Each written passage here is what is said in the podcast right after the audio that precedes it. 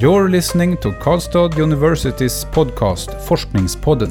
Here you'll meet researchers that take you on a journey to explore science. The podcast is brought to you by the University Library.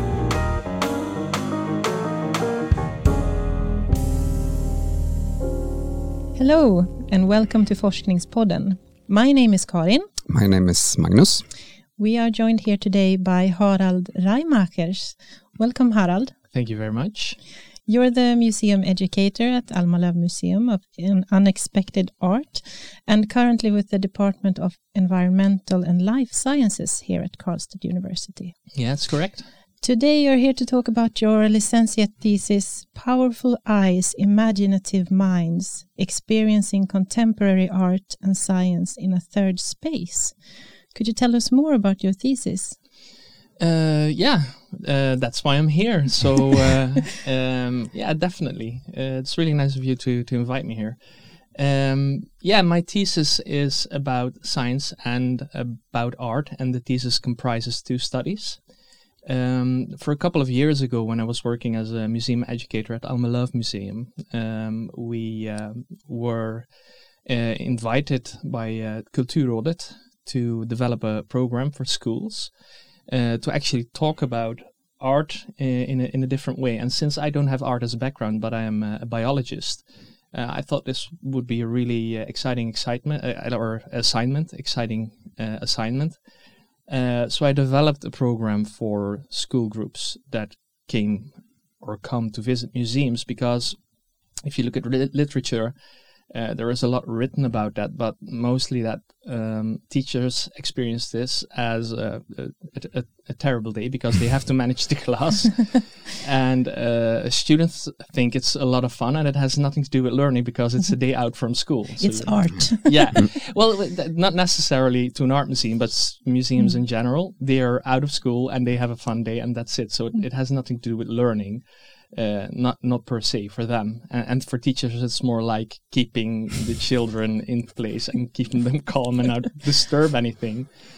And, and I think that was a, a kind of an interesting fact. Uh, and mm-hmm. also in my own experience if you visit a museum um, mostly it's just one day. You visit the museum you get like a, a sheet mm. that you fill in some questions you leave it into your teacher or to the museum and then it's it's done and um, I thought that was a bit boring and unnecessary, and I didn't see very well where the integration into regular education, uh, well, become or wh- how it becomes meaningful for both students and and uh, and teachers.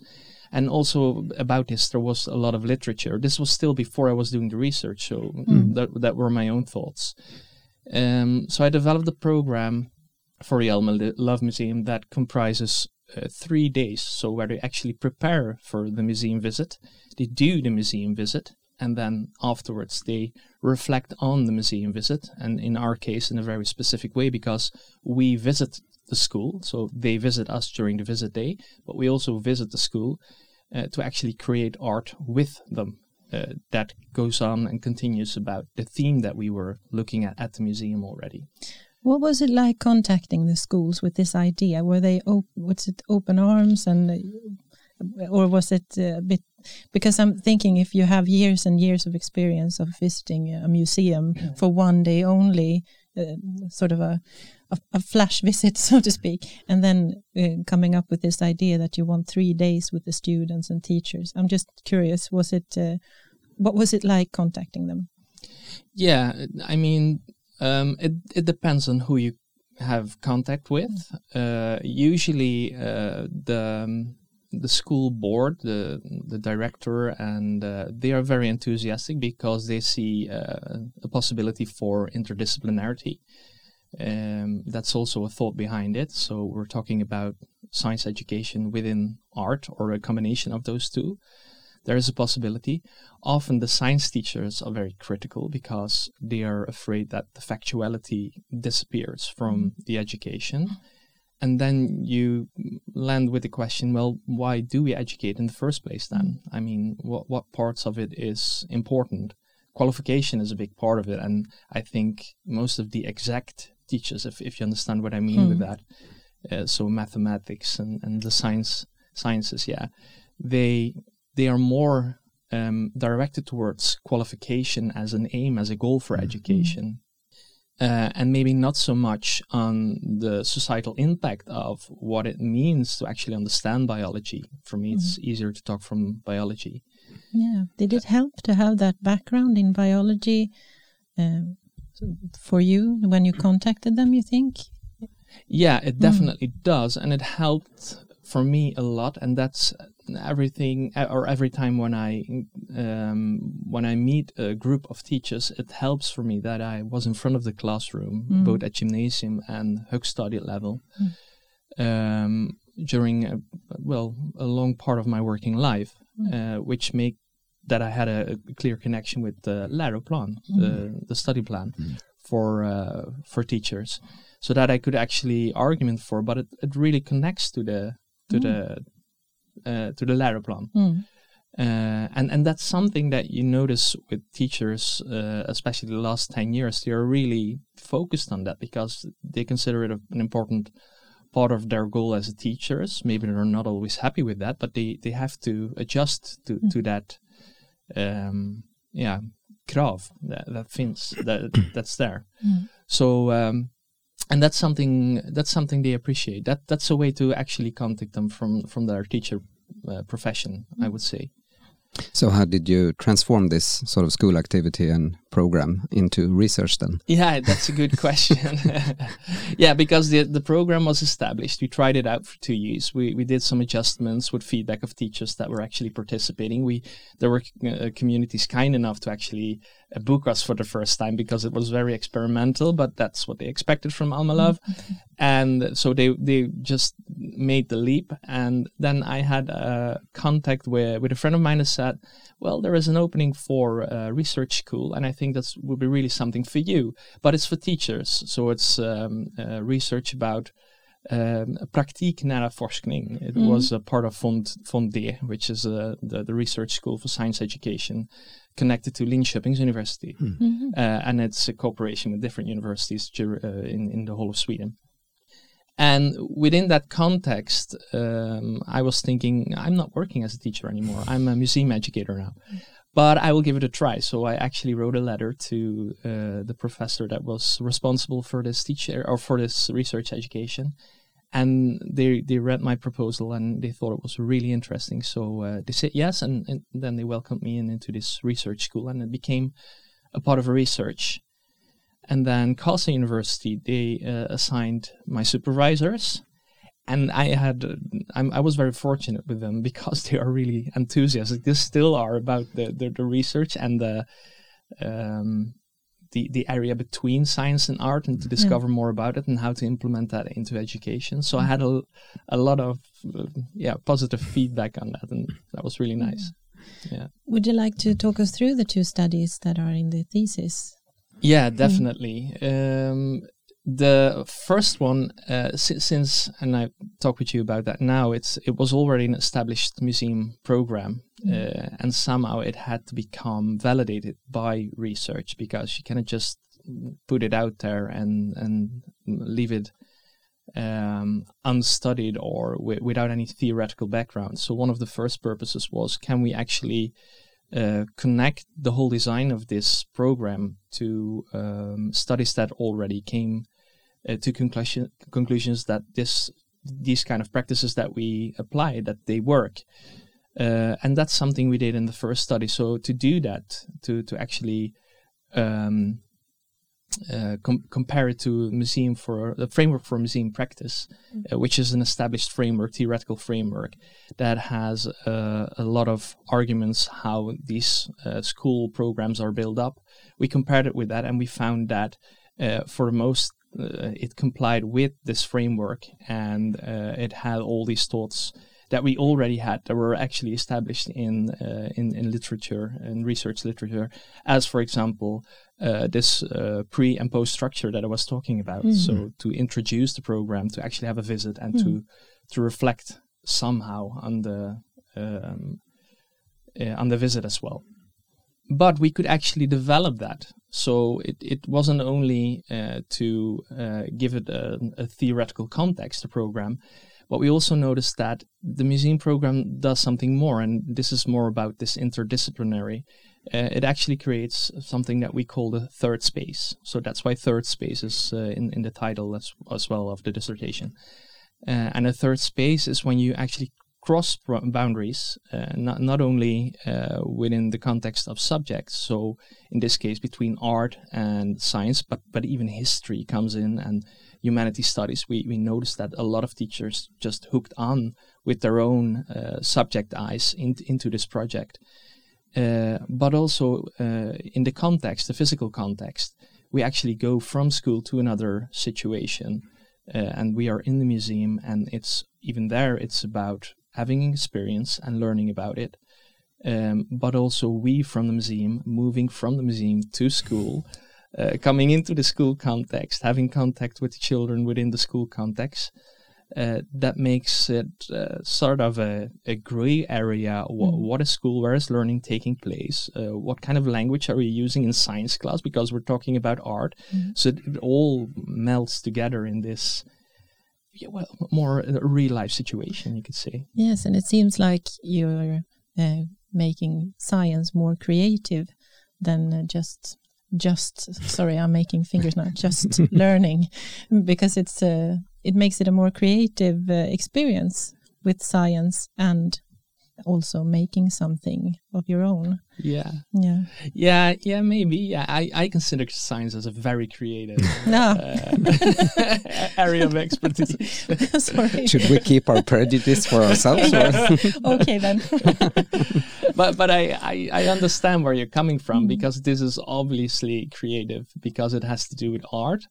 But the aspect of art here for me is that it opens up a dialogue mm. and that you have the opportunity to actually connect it to how society looks at the implications of science. Mm. And, and, that's a part of the museum program as well. So if you have artworks that actually show um, the the thoughts of an artist on um, on, on a socio socio scientific issue like uh, genetic engineering, for example, that's interesting because mm they are not a scientist, but they are part of the, public and mm. they are entitled of an opinion about that as well. It's very important to be entitled of an opinion and be well informed. Mm.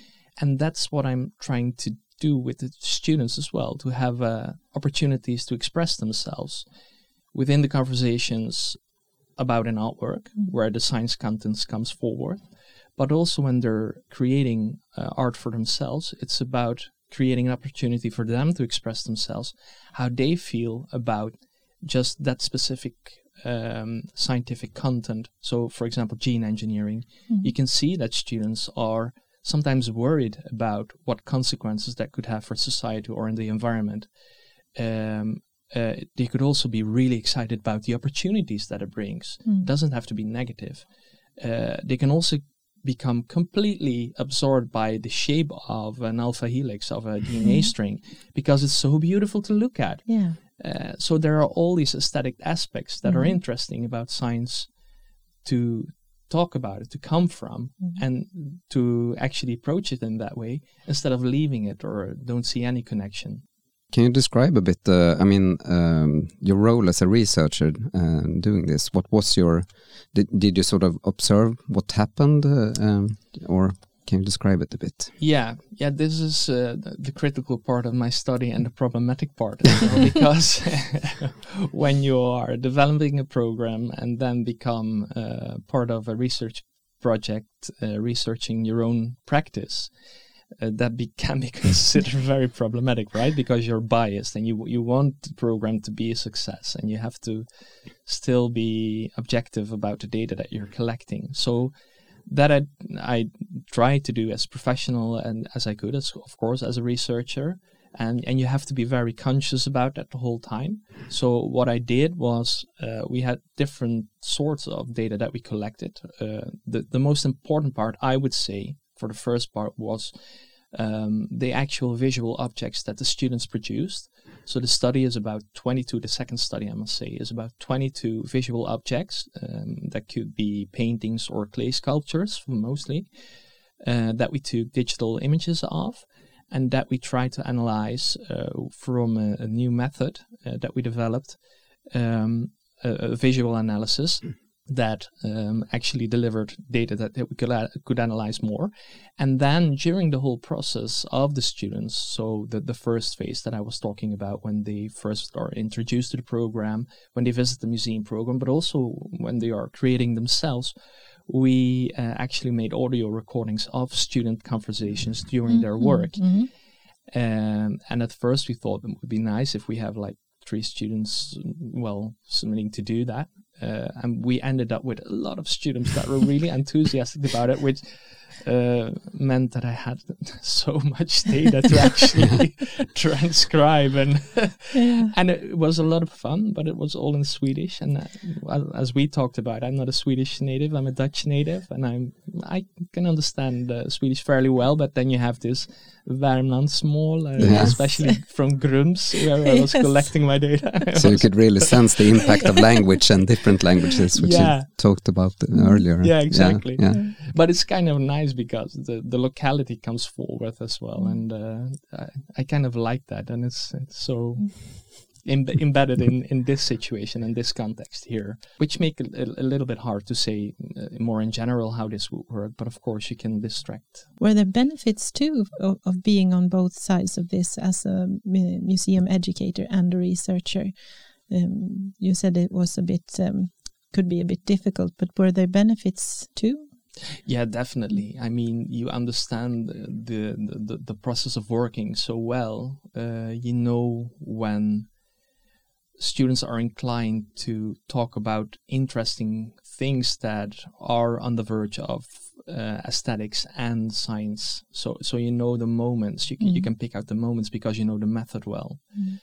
Um, yeah, and and I mean to look at it with different people that are uh, active in in science educational research, uh, creating a group, a peer a peer review group that also looks at the data with objective eyes and not having the same background as I have makes that the data is well mm. analyzed more objective than I, if only I would sit mm. there and, look at the data. So that's something that we did to prevent mm. to prevent the subjectivity there as well. Yeah. yeah. Was there something that surprised you when you did the, these studies? Anything that stood out? Yeah, uh, it it always does, and it, maybe not necessarily from the studies because I already had a feeling that we are onto something that could really have an impact mm. uh, when working with students like this. But um, every time when when we do this uh, at the museum, um, I I think it's amazing how we somehow create an atmosphere where students open up after a while and that they really forget a little about a little bit about I have to be here for learning. We're in mm. four walls walls that I have to um, go towards some kind of goal. They're just openly expressing their experiences um, and trying to make sense of what they see or what they are doing. And during that process, you're actually having the chance as a pedagogue to to put in content there and, and to fill in gaps that they themselves are looking for and and think that's that's a very powerful thing. And and they're allowed to use their imagination as well. So they come up with crazy concepts uh, which a lot of teachers i know that that goes so far from factuality we don't want to have anything to do with that. I think that's amazing. I mean uh, stimulate that creativity mm. and then let them reflect on that because mm. they often come to senses and feel like oh, this was uh, an idea that wasn't mm. smart because it will never uh, it will never hold. They're, they're always for example, students that come up with the idea that, oh, if I could gene uh, manipulate genes, I would create a baby with wings. okay. And then you have like this body weight and wingspan idea that I always re- refer to. So they call up how big should the wingspan be to, to carry a baby, a normal size baby. Ah, and, and, this is impossible. yeah.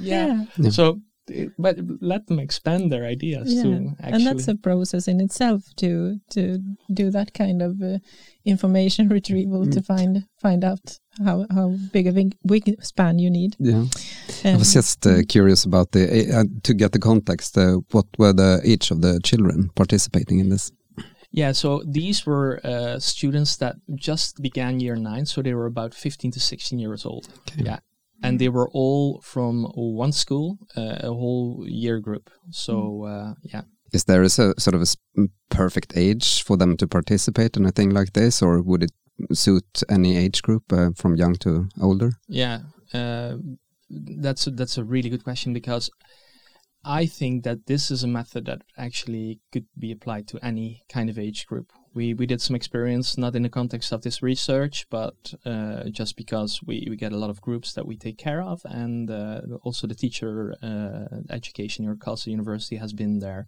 but also uh, kindergarten, and uh, and of course you have to adjust the way you're talking uh, with the students that you that you receive. But this is actually going over an age span that is, uh, yeah, it's open to everybody. And I know that the, the the ground method that we use, visual thinking strategies, which is also research based and it's developed in the United States, and there's a lot to say about that.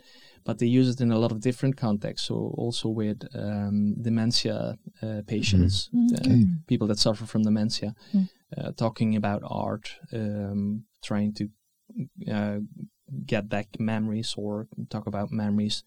And, and being in the moment and trying to put words on their observations, just being there, and, and that works as well. So, age span could be And also for, I mean, I guess you mentioned that a little bit, but uh, I, um, when it comes to subject discipline, does it work equally fine for chemistry as for physics or something? Or yeah that i would really like to look in more to that because right now this has been from, one context and you have to very deliberately look at art search for artworks that fit to that to illustrate the point and to also have a connection to the content so uh, to the biological content in this case. Mhm. and then you should be very considerate if it would be about mathematics for example or, or uh, chemistry then you had to do that. And but i think it's possible because there are beautiful artworks um, made by artists that use chemistry as their their means uh, crystals moving uh, they're, they're, it's such a broad spectrum and possibility so i think it is yeah Who do you hope will read your thesis? Yeah, that's a good question. Um, well, first of and foremost, when I was writing it and started writing, I, I hope to reach out to different cultural institutions, museums, and museum educators. Uh, because I also think that the biggest responsibility to implement their the things they have to offer for education is also their responsibility. I mean, they have this institution with fantastic resources, enormous resources. So they have to think about how to implement that structurally into education. And as well, I mean, I don't consider school solely responsible for education in a country or even in, in the world. So that should be a, a job that society takes mm. on as a whole, and, and these cultural institutions are a part of that. So they have to very considerate think about how how are we are we implementing this? How how do we educate the public and, and schools? and, and if you were to pitch uh, sort of your ideas and your uh, the outcomes of, of your research to them, uh, what would you say? Well, th- this is the reason why you should sort of go into this and try this program out. Yeah, I think I would pitch it. Uh, that's interesting that you asked me a question like this because you know that my defense ended with this exactly this question. Oh, really? Oh. I had to pitch it, and, I, and actually my uh, examinator created like this idea about you're standing in an elevator with a muse- museum director. how, how, Sorry have, for that. You have one minute. How do you pitch it? it's not pitchable in one minute.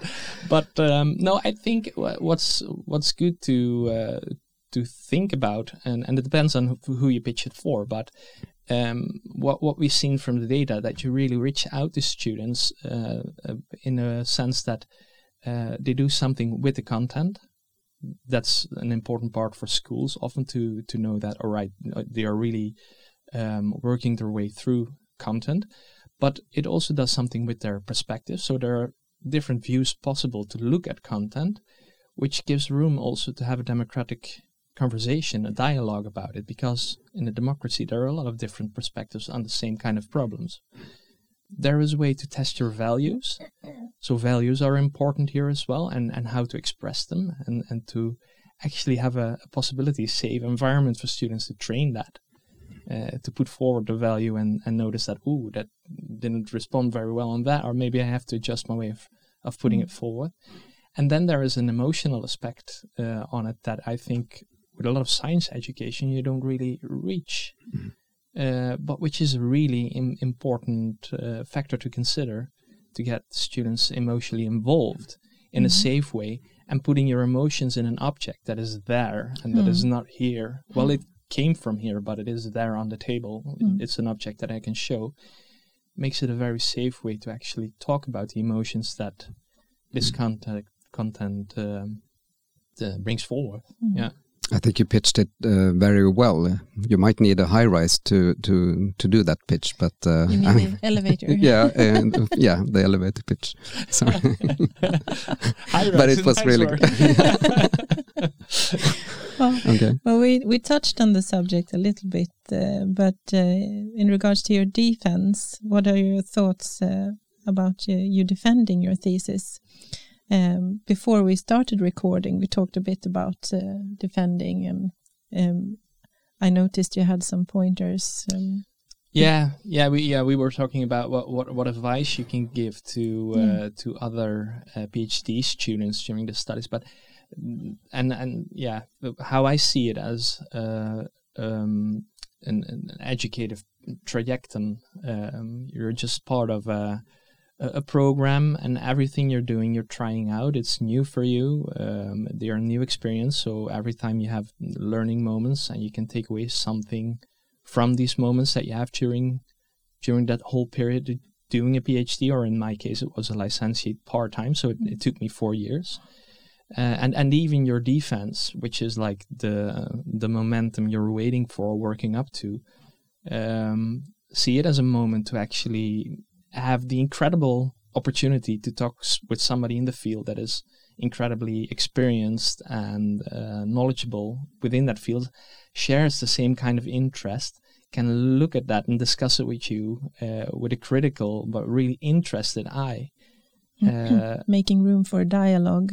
yeah, Yeah. yeah, creating a room for dialogue and but def- defense is in that sense it's kind of a harsh word, right? It's like you're being put in the spot and and you have to Defend yourself. yeah trying to, and somebody else is trying to blow hole in your in, in your in your thesis which is of course it, sh- it should be like that but it, i don't know in my experience it was very pleasurable and it it really um, i saw it as a part of my development Mm. and A positive experience. very positive and new people that you meet Mm. because of that experience which can lead to other things and yeah so I think that's an amazing mindset to have, and also maybe an, an inspiring mindset for others who are thinking about embarking on this research journey. What do you think, Magnus? Yeah, I think so. And I actually think that uh, it would be a good idea to come up with a new word, at least perhaps for yourself as a PhD student, for the for the I mean, to not think of it as a defense, yeah Yeah. yeah but rather as a dialogue or something more inspiring and creative. yeah So I think that would be a sort of a nice, uh, sort of interesting piece of research. Uh, what is the best word to describe that situation? Yeah, yeah. Which, yeah, maybe that could Linguistic research, yeah, sorry, yeah, something like that. yes. Yeah. Okay, well, thank you so much, Harald, uh, for being a guest on uh, Forskningspodden. thank you for inviting me Uh, we wish you all the best in the future. And uh, Harald Reimacher's licentiate thesis is available for download for free in our publication database DIVA. Thank you for listening to our podcast. Until next time. You have listened to Karlstad University's podcast Forskningspodden. The podcast is brought to you by Karlstad University Library. All episodes can be found at kau.se forskningspodden.